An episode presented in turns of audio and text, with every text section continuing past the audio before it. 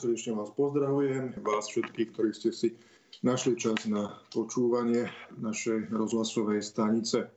V našej téme uh, budeme dnes uh, pokračovať uh, takým spôsobom, že sa budeme venovať situácii v, v novozniknutej Československej republike.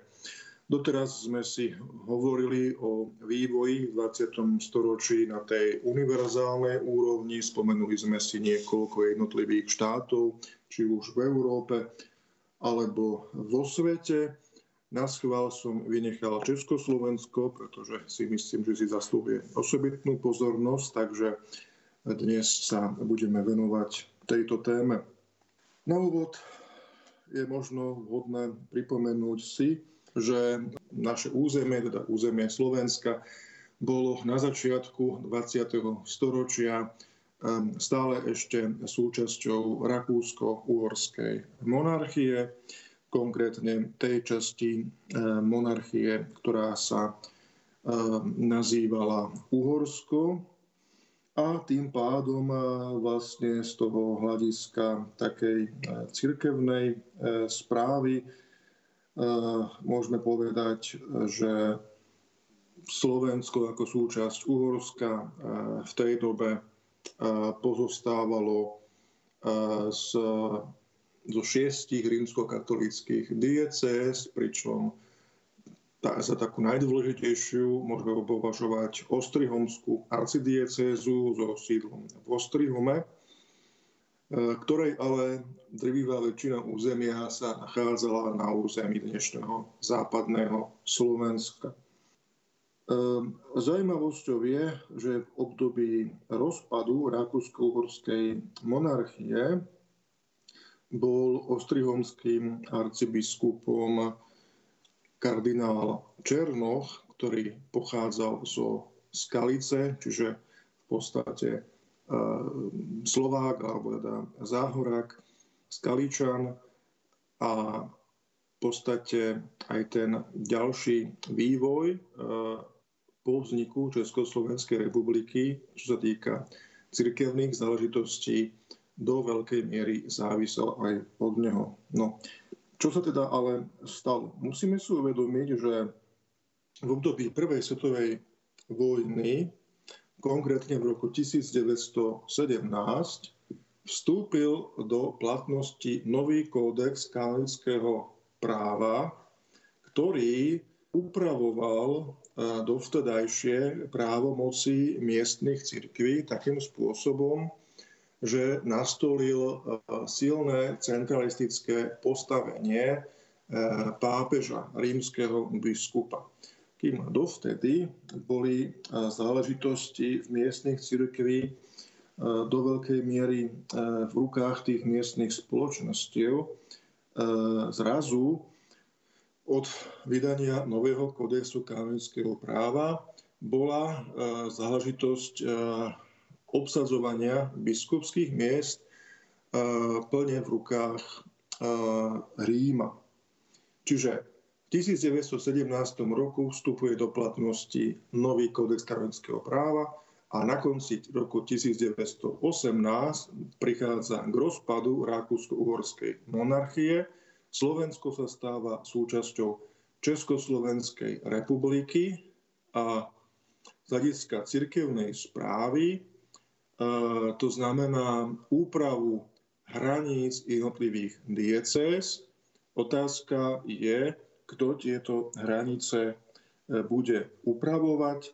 Pamätáme si, že e, predtým to bola záležitosť miestnych panovníkov, e, konkrétne hranice diecés na našom území sa naposledy menili za panovania, vtedy teda za panovania Márie Terézie. Ona vytýčila hranice jednotlivých diecés aj na našom území.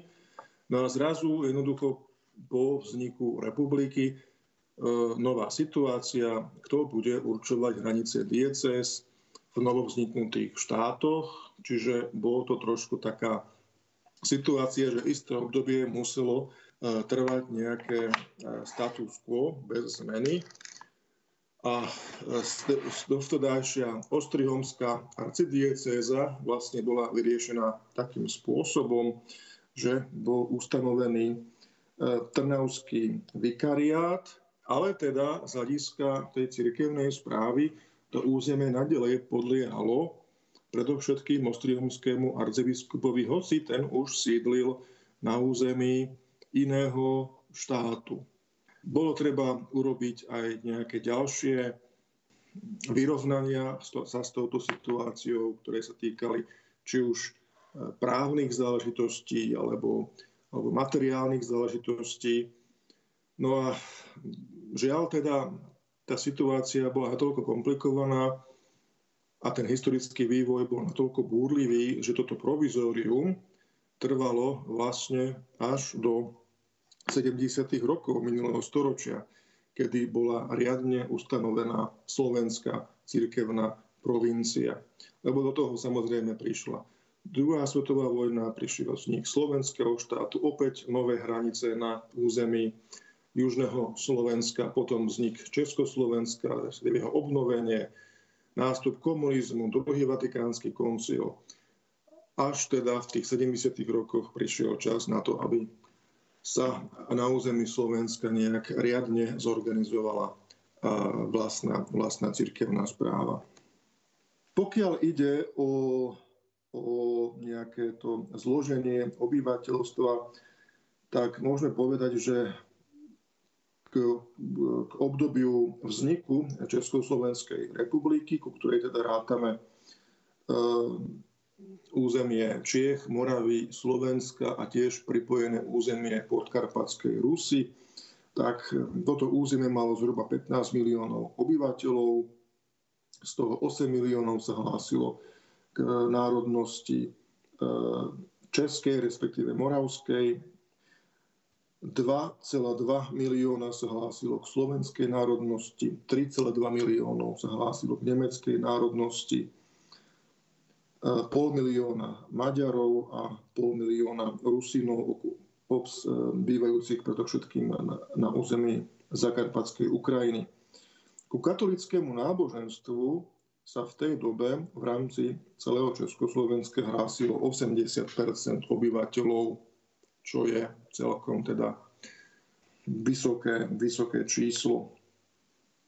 Ako už bolo teda e, spomenuté, Nová republika sa v tejto dobe vyznačovala pestrou národnostnou e, paletou, teda bola akousi zmenšeninou toho pôvodného Uhorska, aj čo, čo sa týka toho národnostného zloženia, pretože môžeme rátať ešte nejaké menšie percentá ľudí hlásiajúcich sa k národnostiam, ako je poľská národnosť, rómska národnosť, aj e, malá komunita e, chorvátsky hovoriaceho obyvateľstva, čiže naozaj taká zmenšenina Uhorska. E, samozrejme, pokiaľ ide o iné cirkvy a vierovýznania, tak nepochybne významný podiel na východnom Slovensku, predovšetkým, ale aj v Zakarpatskej oblasti mali gréko-katolíci, respektíve pravoslávni, takisto protestantské cirkvy, Ehm, s takým väčším dosahom možno, možno práve na tých, na tých českých územiach,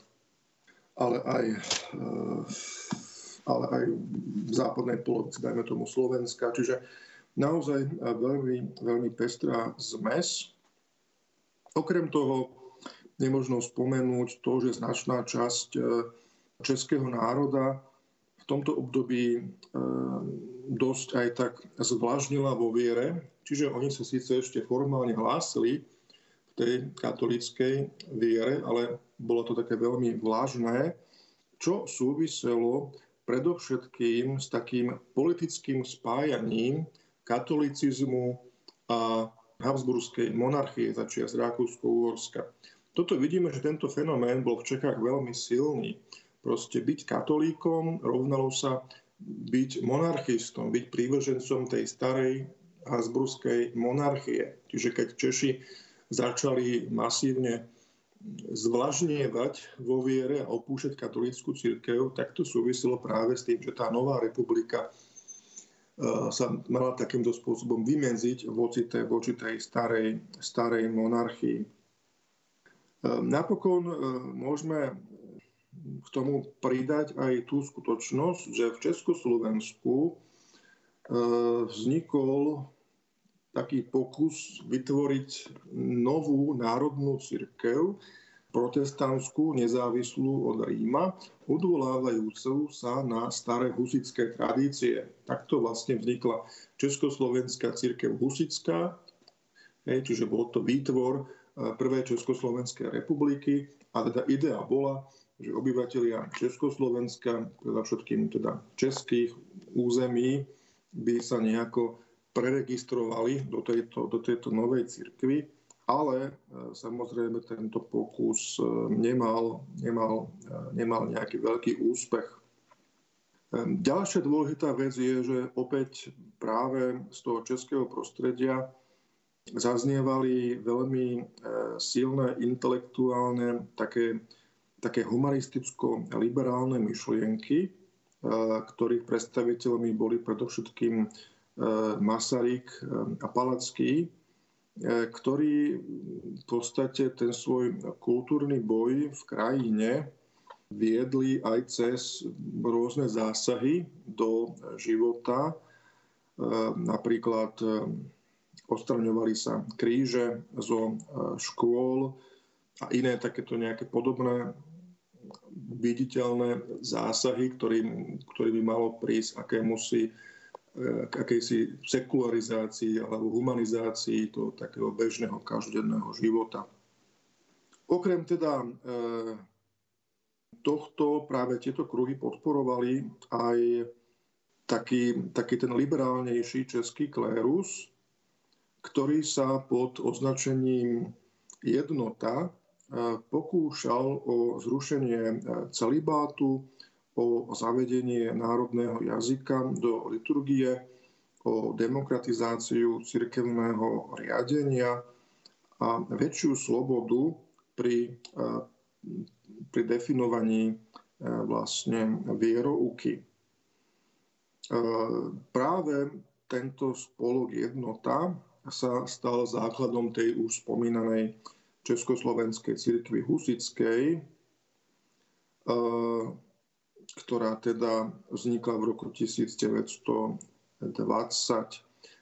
Ten názov e, pôvodný bol Církev Československá. E, ten prídomok Huzická sa začal používať až za komunizmu, konkrétne od roku 1971. Vieme, že komunistický režim e, vnímal to husické, to historické husické hnutie ako taký nejaký prvý pokus o uh, nastolenie toho takého komunistického poriadku. Hej, pamätáme si tie veľmi uh, pekné filmy, tú husickú trilógiu, pekné boli, čo sa týka výpravy, ale škaredé, pokiaľ ide o obsah, pretože išlo o naozaj veľmi nepekné prekrútenie histórie v prospech toho komunistického režimu. Ehm, samozrejme, že príslušníci tejto novozriadenej Československej cirkvi boli ehm, exkomunikovaní, čiže automaticky sa na nich vzťahla vlastne exkomunikácia a to sentencie z dôvodu schizmy. A napriek takémuto zásahu z Ríma, ktorý bol teda očakávaný, táto nová církev sa snažila v podstate o získanie nových e, členov a sympatizantov a bola samozrejme podporovaná e, štátom, čiže štát nielen uznal a zriadil túto církev, ale ju aj naďalej podporoval ako teda akúsi alternatívu e, voči, voči katolickej církvi. Ako som povedal, nemusíme za tým vidieť automaticky nenávisť voči pápežovi a katolíckej cirkvi ako takej, ale skôr to spojenie s tou starou eh, Habsburskou, Habsburskou monarchiou. Z hľadiska nejakého vieroučného táto československá církev sa najskôr eh, snažila inšpirovať eh, pravoslávím. Mm, dokonca bola tam istá spolupráca so srbským patriarchátom, ale napokon prešla v podstate k takému poňatiu viery, ktorý by sme mohli nazvať až, až, až panteizmus.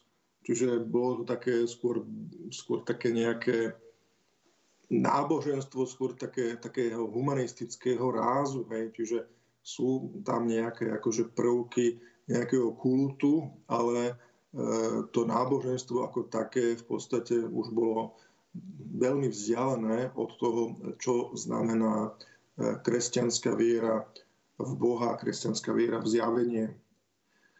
Z dôvodu toho, že na Slovensku e, nemala táto církev e, veľký úspech a v podstate ozývali sa kňazi katolícky, ktorí veľmi protestovali proti pôsobeniu tohto spolku, tak na Slovensku bola v roku 1939 táto církev zrušená a v Čechách a na Morave v období protektorátu dočasne používala názov církev Česko-Moravská. Je e, zaujímavé, že toto všetko viedlo k tomu, že v Čechách a na Morave počas e, toho roku 1921, čiže v čase toho najväčšieho náboru do tejto cirkvi, opustilo katolícku církev približne 1,4 milióna veriacich členov. E, to samozrejme neznamená, že všetci prešli pod túto novú československú církev, ale teda iba opustili katolícku církev. E, skôr by sa dalo uvažovať o tom, že ako prejav e, politického vymedzenia sa voči monarchii a zaradenia sa do novej Československej republiky. E, samozrejme, na Slovensku teda situácia bola e, iná. E, tam si katolícka církev udržala svojich členov a k nejakým, k nejakým odchodom nedochádzalo.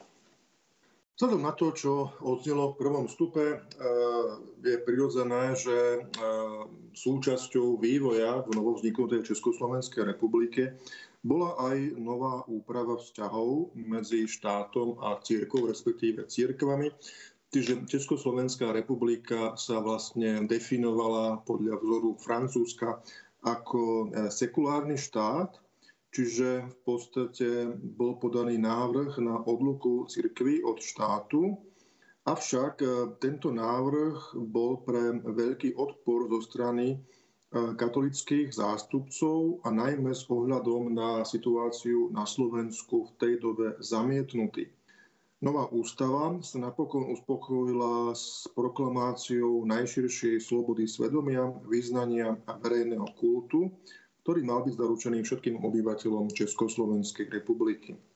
Naďalej sa rozširoval medzi uznanými i neuznanými cirkvami a náboženskými spoločnosťami e, istý, istý rozdiel. To znamená, že čo sa týka e, financií, cirkvy, ktoré boli štátom uznané, boli v inom postavení ako tie, ktoré uznané neboli. Čo je stav, ktorý je podobný aj súčasnému stavu v Slovenskej republike. Katolícka církev bola pre Československo značne poškodená situáciou, ktorá vyplynula z pozemkovej reformy v roku 1919. Tento zákon de facto de jure skonšfiškoval všetky väčšie cirkevné pozemkové majetky. K zhoršeniu vzťahov medzi cirkvou a štátom prispeli tiež snahy o uplatňovanie menovacích oprávnení, ktoré sa opírali o staré patronátne právo uhorských kráľov, ktoré boli československou vládou uzurpované. To je tá situácia, ktorú som hovoril v tom prvom stupe, že Eh, hoci dovtedy tieto menovacie právomoci vo vzťahu k diecézam mali eh, panovníci u nás, podobne ako aj všade inde, hej, tak eh, kódex kanonického práva z roku 1917 hovorí o menovaní biskupov rímským veľkňazom.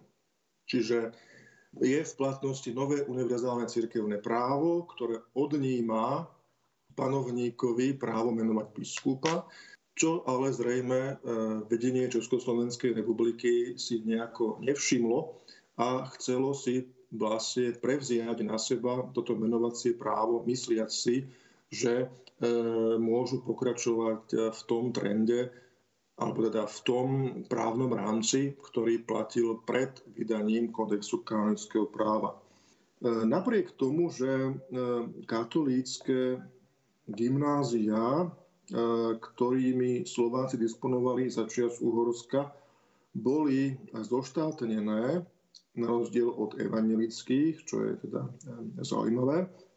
Podarilo sa zachrániť aspoň značnú časť katolíckých ľudových, čiže základných škôl. Išlo o malý školský zákon z roku 1922. I keď e, tieto boli vydržiavané najmä samotnými veriacimi, istou čiastkou na ne prispieval aj štát.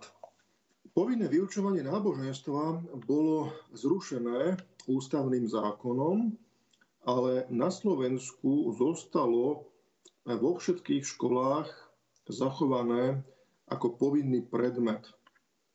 V celej Československej republike boli zavedené povinné eh, civilné manželstva za súčasného uznávania občianskoprávnych účinkov cirkevných manželstiev, ktoré boli kvalifikované ale ako rozlúčiteľné, čiže eh, štát eh, uznával manželstva uzatvárané církvou, ale e, sám si ich svojvoľne svojim legislatívou predefinoval spätne. Hej? Keďže civilné manželstva boli povinné, tak v podstate tie, ktoré predtým boli uzavreté církevne, ak sa chceli rozviesť, tak štát samozrejme umožnil rozvod takéhoto manželstva, ktoré bolo uzavreté pred touto, e, pred touto novou právnou úpravou.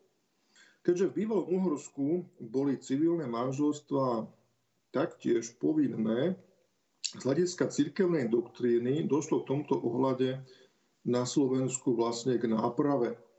V roku 1925 e, parlament odhlasoval zákon o úprave sviatkov, pričom redukované boli všetky sviatky, ktoré boli kanonickým právom kvalifikované ako nepovinné. Čiže predtým e, existujúce e, sviatky cirkevné, ktoré boli zároveň štátnymi, ich bolo teda oveľa viacej, ale ponovom zostali iba tie, ktoré, ktoré kanonické právo hovorilo, že sú povinné alebo teda prikázané sviatky. Napriek pretrvávajúcemu napätiu medzi cirkvou a štátom bol v roku 1926 vydaný nový zákon, ktorý čiastočne zvýšil dôchodky duchovenstva. Ďalej v roku 1928 bola uzavretá konečne medzi Československom a apoštolskou stolicou dohoda, ktorá mala ale formu modus vivendi, čiže zmluvný dokument uzavretý neštandardnou formou obostrannej výmeny diplomatických nót na vládnej úrovni, ktorá ohraničovala hranice diecéz a obsahovala tiež dohodu o zrušení nútenej štátnej správy cirkevných majetkov, ktorá bola zavedená v roku 1919. Apoštolská stolica sa pri menovaní biskupov recipročne zaviazala oznamovať vláde meno kandidáta kvôli potenciálnym politickým výhradám zo strany štátu. Napriek tomu vláda realizáciu ustanovenia tejto zmluvy v praxi odkladala a k jej uskutočneniu prišlo až v roku 1935, kedy sa vzťahy medzi cirkvou a štátom zlepšili. Pokiaľ ide o územie Slovenska v rámci teda Československej republiky. E, v roku 1918 e, na Slovensku vznikla kňazská rada slovenského duchovenstva, ktorej zakladateľom bol e, ružomberský politik a kňaz Andrej Hlinka. Jej hlavným cieľom bolo dosiahnuť, aby boli na slovenské biskupské stolce dosadení Slováci, čo sa postupom času aj podarilo realizovať. Aktuálnym problémom zostávala skutočnosť, že všetci siedmi slovenskí biskupy podliehali buď teda Ostrihomskému alebo Jagerskému arcibiskupovi, metropolitovi, ktorí sídlili obidvaja na území Maďarska. Už som spomínal, že bola zriadená apoštolskou stolicou apoštolská administratúra v Trnave, bolo to v roku 1922. Išlo vlastne o takmer celú Ostrihomskú, pôvodne Ostrihomskú arcidiecezu, ktorej akurát sídelné mesto, teda Ostrihom, sa nachádzali na území Maďarska, ale prakticky drvivá väčšina územia bola na území Slovenska. Zmluva modus vivendi v tomto ohľade predpokladala aj teda vytvorenie samostatnej slovenskej provincie s vlastným arcibiskupom, pričom nejaká zo slovenských diecéz nemala byť podriadená ordinárovi, e, ktorý by sídlil mimo hraníc štátu.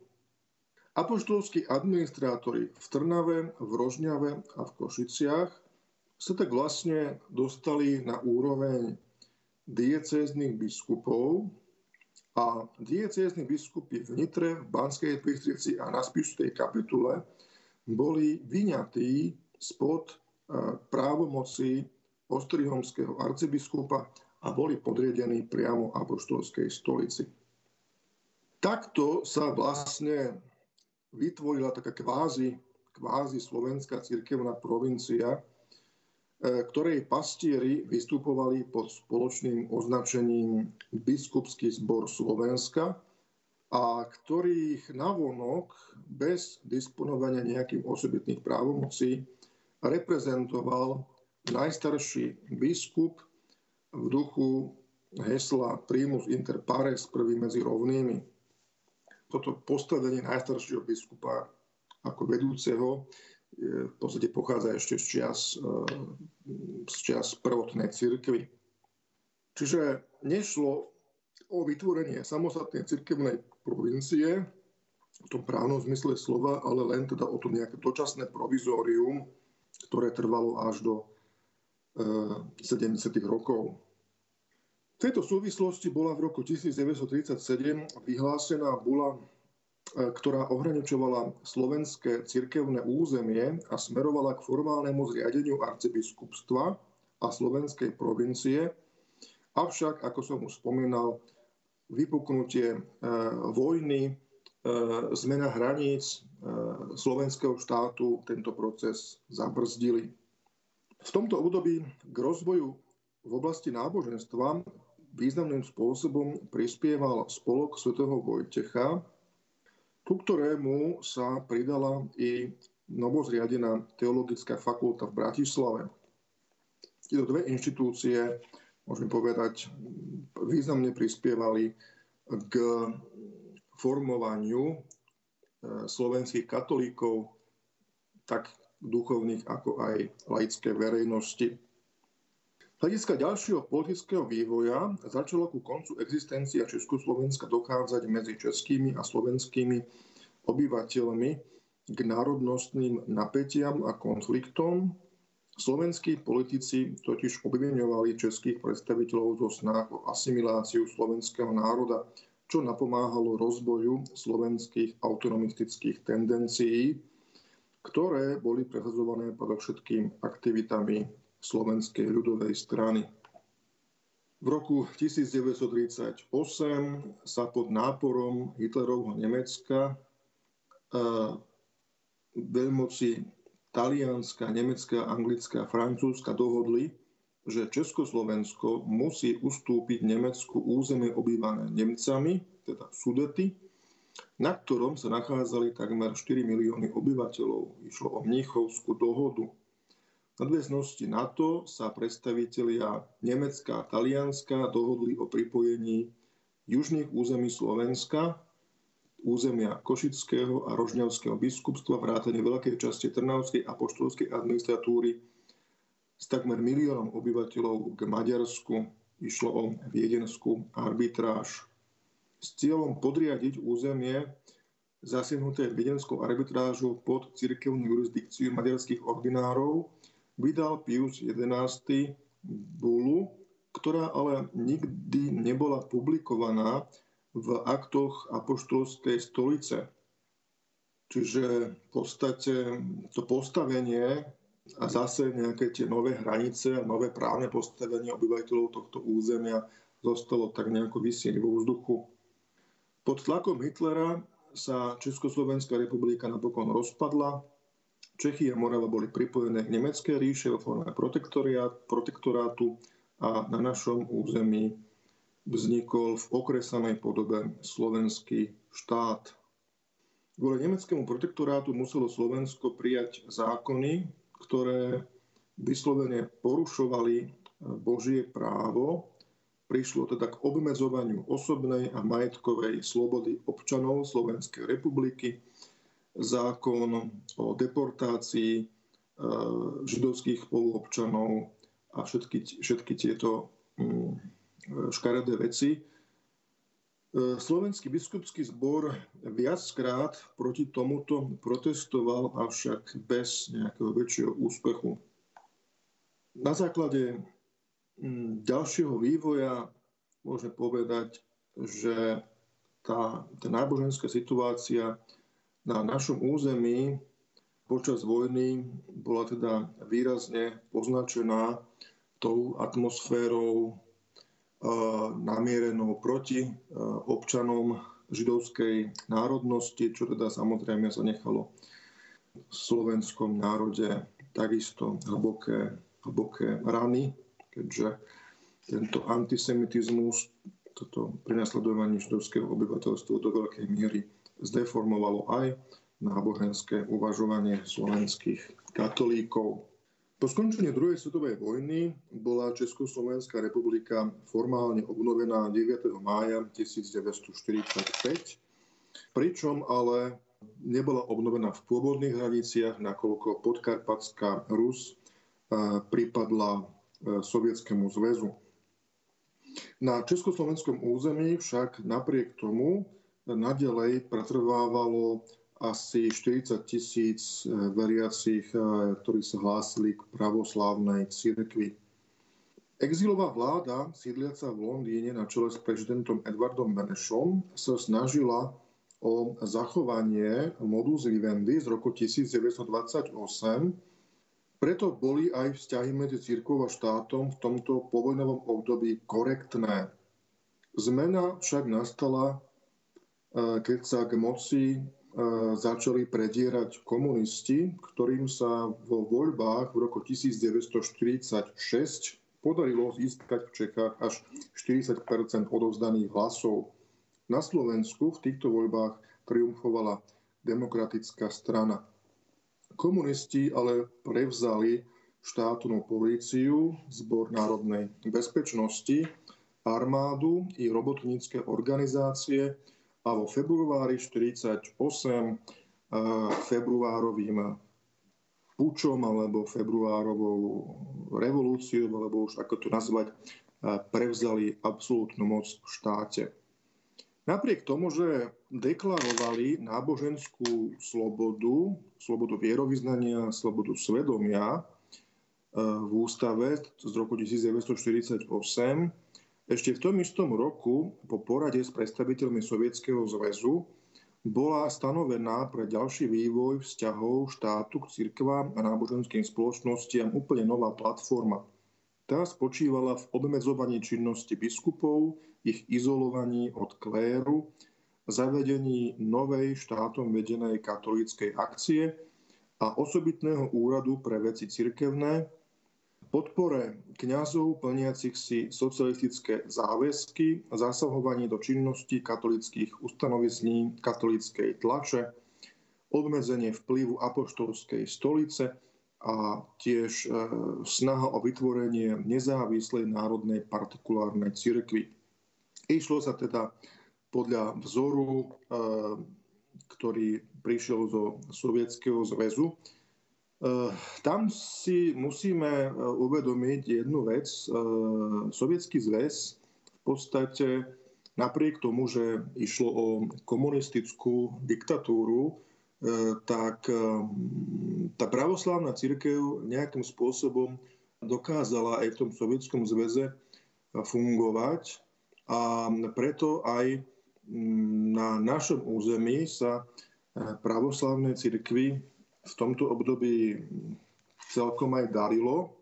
Vieme, že prišlo neskôr k formálnemu zrušeniu gréko-katolíckej cirkvi a jej členovia a jej nejaké záležitosti prešli práve pod to pravoslávie, lebo práve ten pravoslavný model fungovania cirkvi a štátu a zdá najlepšie e, vystihoval, vystihuje nedávny výrok e, pápeža Františka, kedy e, prirovnal moskovského patriarchu k ministrantovi vo vzťahu k moskovskému, teda k ruskému prezidentovi. Čiže takýto nejaký model fungovania cirkvi a štátu si vedeli predstaviť aj tí komunisti, že vlastne ten katolícky klérus by bol iba akýsi, aký, by boli akýmisi ministrantami tej komunistickej štátnej moci ale žiaľ, alebo našťastie, pre nich žiaľ, pre nás našťastie e, sa to celkom, celkom nepodarilo.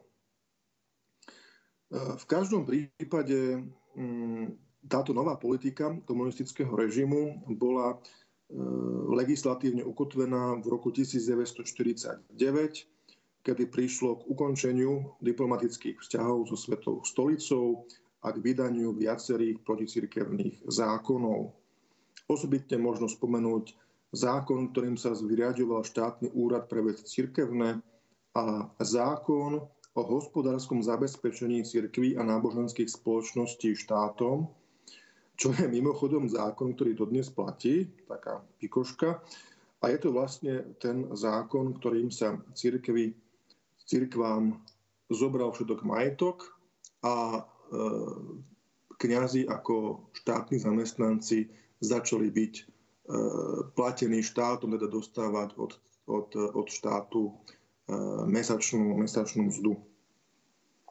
To je v podstate aj tá téma, ktorá sa pravidelne objavuje aj v tom verejnom priestore, keď hovoríme o odluke cirkvi od štátu, tak je to práve narážka na tento konkrétny zákon, ktorý zavádza tieto platy duchovných tak dobre, však akože zružme ten zákon, zružme platy duchovných, ale potom treba církvi poctivo vrátiť všetko to, čo jej bolo ukradnuté. Čiže táto strana má, e, táto mince má dve strany, tak by sa dalo povedať. E, hlavným, e, hlavným, hlavnými úlohami toho štátneho úradu pre veci církevné boli predovšetkým dohľad nad církvami a náboženskými spoločnosťami, a pomoc pri uplatňovaní rôznych reštrikcií voči cirkvom a náboženským spoločnostiam. Tieto zákony e, vykonávalo 5, na 5 vládnych nariadení, ktoré boli postupne vyhlasované pre jednotlivé cirkvy a náboženské spoločnosti. Rímsko-katolíckej cirkvi sa týkalo nariadenie číslo 219 z roku 49 zbierky o hospodárskom zabezpečení rímskokatolíckej cirkvi štátom.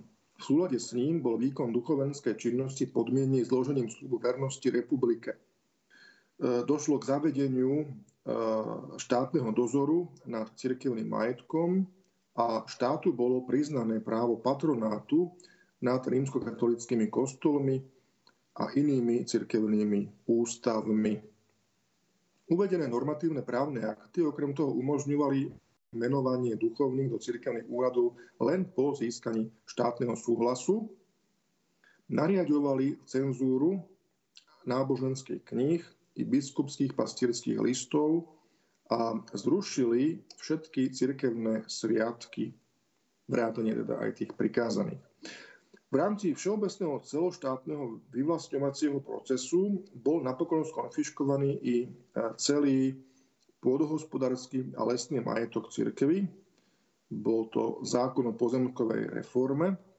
No v nadväznosti na tento výnos došlo i k poštátneniu školstva, v ktorom bol zavedený nový program, ktorý bol zameraný e, ateisticky pod vplyvom e, ideológie marxizmu, leninizmu. Náboženstvo mohol od toho času vyučovať iba kňaz so štátnym súhlasom, pričom na osobitných školách, školách pre telesne postihnutých a v detských ústavoch bolo náboženstvo zakázané. Všetkým žiakom boli hodiny náboženstva umožnené navštevovať, ale táto skutočnosť sa musela zaznačiť do osobitného záznamu, čo neskôr vytváralo prekážku pri prijatí na strednú, respektíve vysokú školu. Pokiaľ ide o manželstvo, v celom Československu bola nariadená povinná civilná forma uzatvárania manželstiev. E,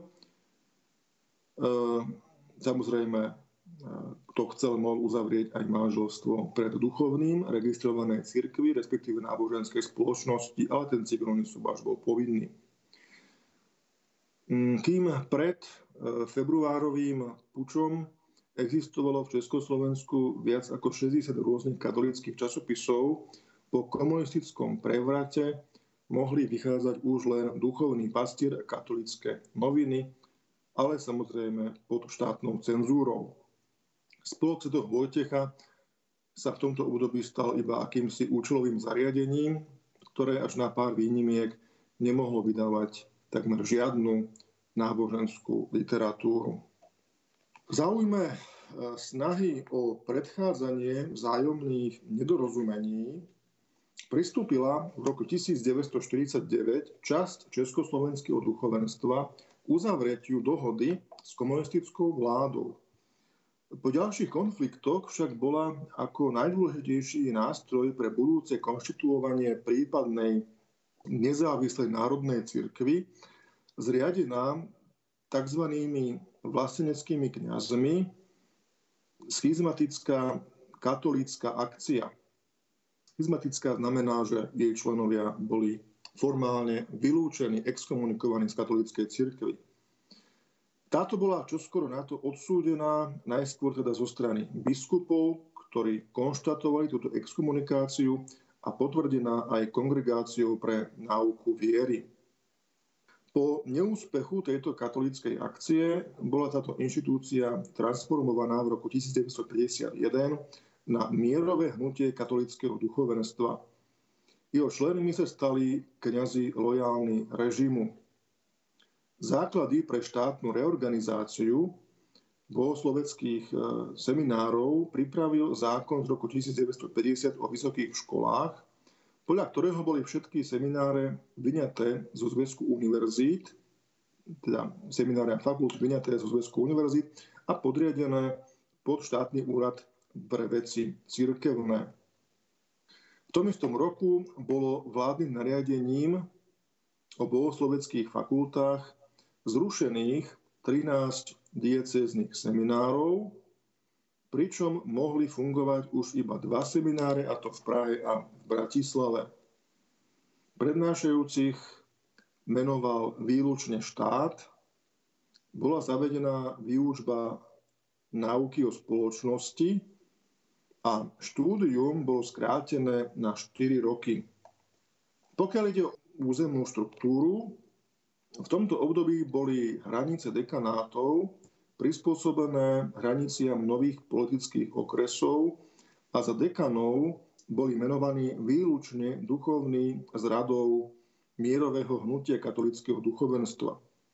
Po predchádzajúcom doporúčaní dotazníkov od krajských národných výborov do všetkých kláštorov s cieľom vykonať inventarizáciu majetku Štátna bezpečnosť v noci z 13. na 14. apríla 1950 počas tzv. barbarskej noci vyprázdnila väčšinu kláštorov mužských reholí a ich členov internovala na prevýchovu do sústredovacích táborov.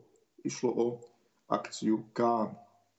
Popri ostatných komunistickému režimu nepohodlných občanov boli reholníci od toho času bežne posielaní do pracovných táborov, a povinnú vojenskú službu museli spolu s ďalšími politicky nespolahlivými osobami poväčšine odpracovať v tzv. pomocných technických prácach PTP. Kým zásah proti mužským reholiam sa uskutočnil v noci, príslušnícky ženských reholí už boli do sústredovacích kláštorov internované v priebehu troch dní pred očami verejnosti išlo o akciu R. Ani jedna z reholí nemohla od toho času disponovať vlastnými novicmi. Porušenie tohto zákazu bolo kvalifikované ako trestný čin marenia dozoru nad cirkvami a náboženskými spoločnosťami. Toľko teda nástup komunistického režimu v Československu. Tieto veci sú súčasťou našej histórie a je azda dôležité, veľmi dôležité si ich pravidelne pripomínať práve preto, lebo vieme, že história je učiteľkou života a ako sa hovorí, kto sa nepoučí z vlastnej histórie, ten je odsudený na to, aby si ju prežil znova. Tak veríme, že tieto hrôzy, o ktorých som dnes hovoril, nebudeme musieť znovu prežívať. A nakoniec tohto dnešného stretnutia vám ďakujem za pozornosť a prajem ešte požehnaný deň, prežitý či už v kruhu vašich najbližších, ale určite budeme radi, ak vašim spoločníkom bude aj Rádio Mária. Pochválený Ježiš Kristus.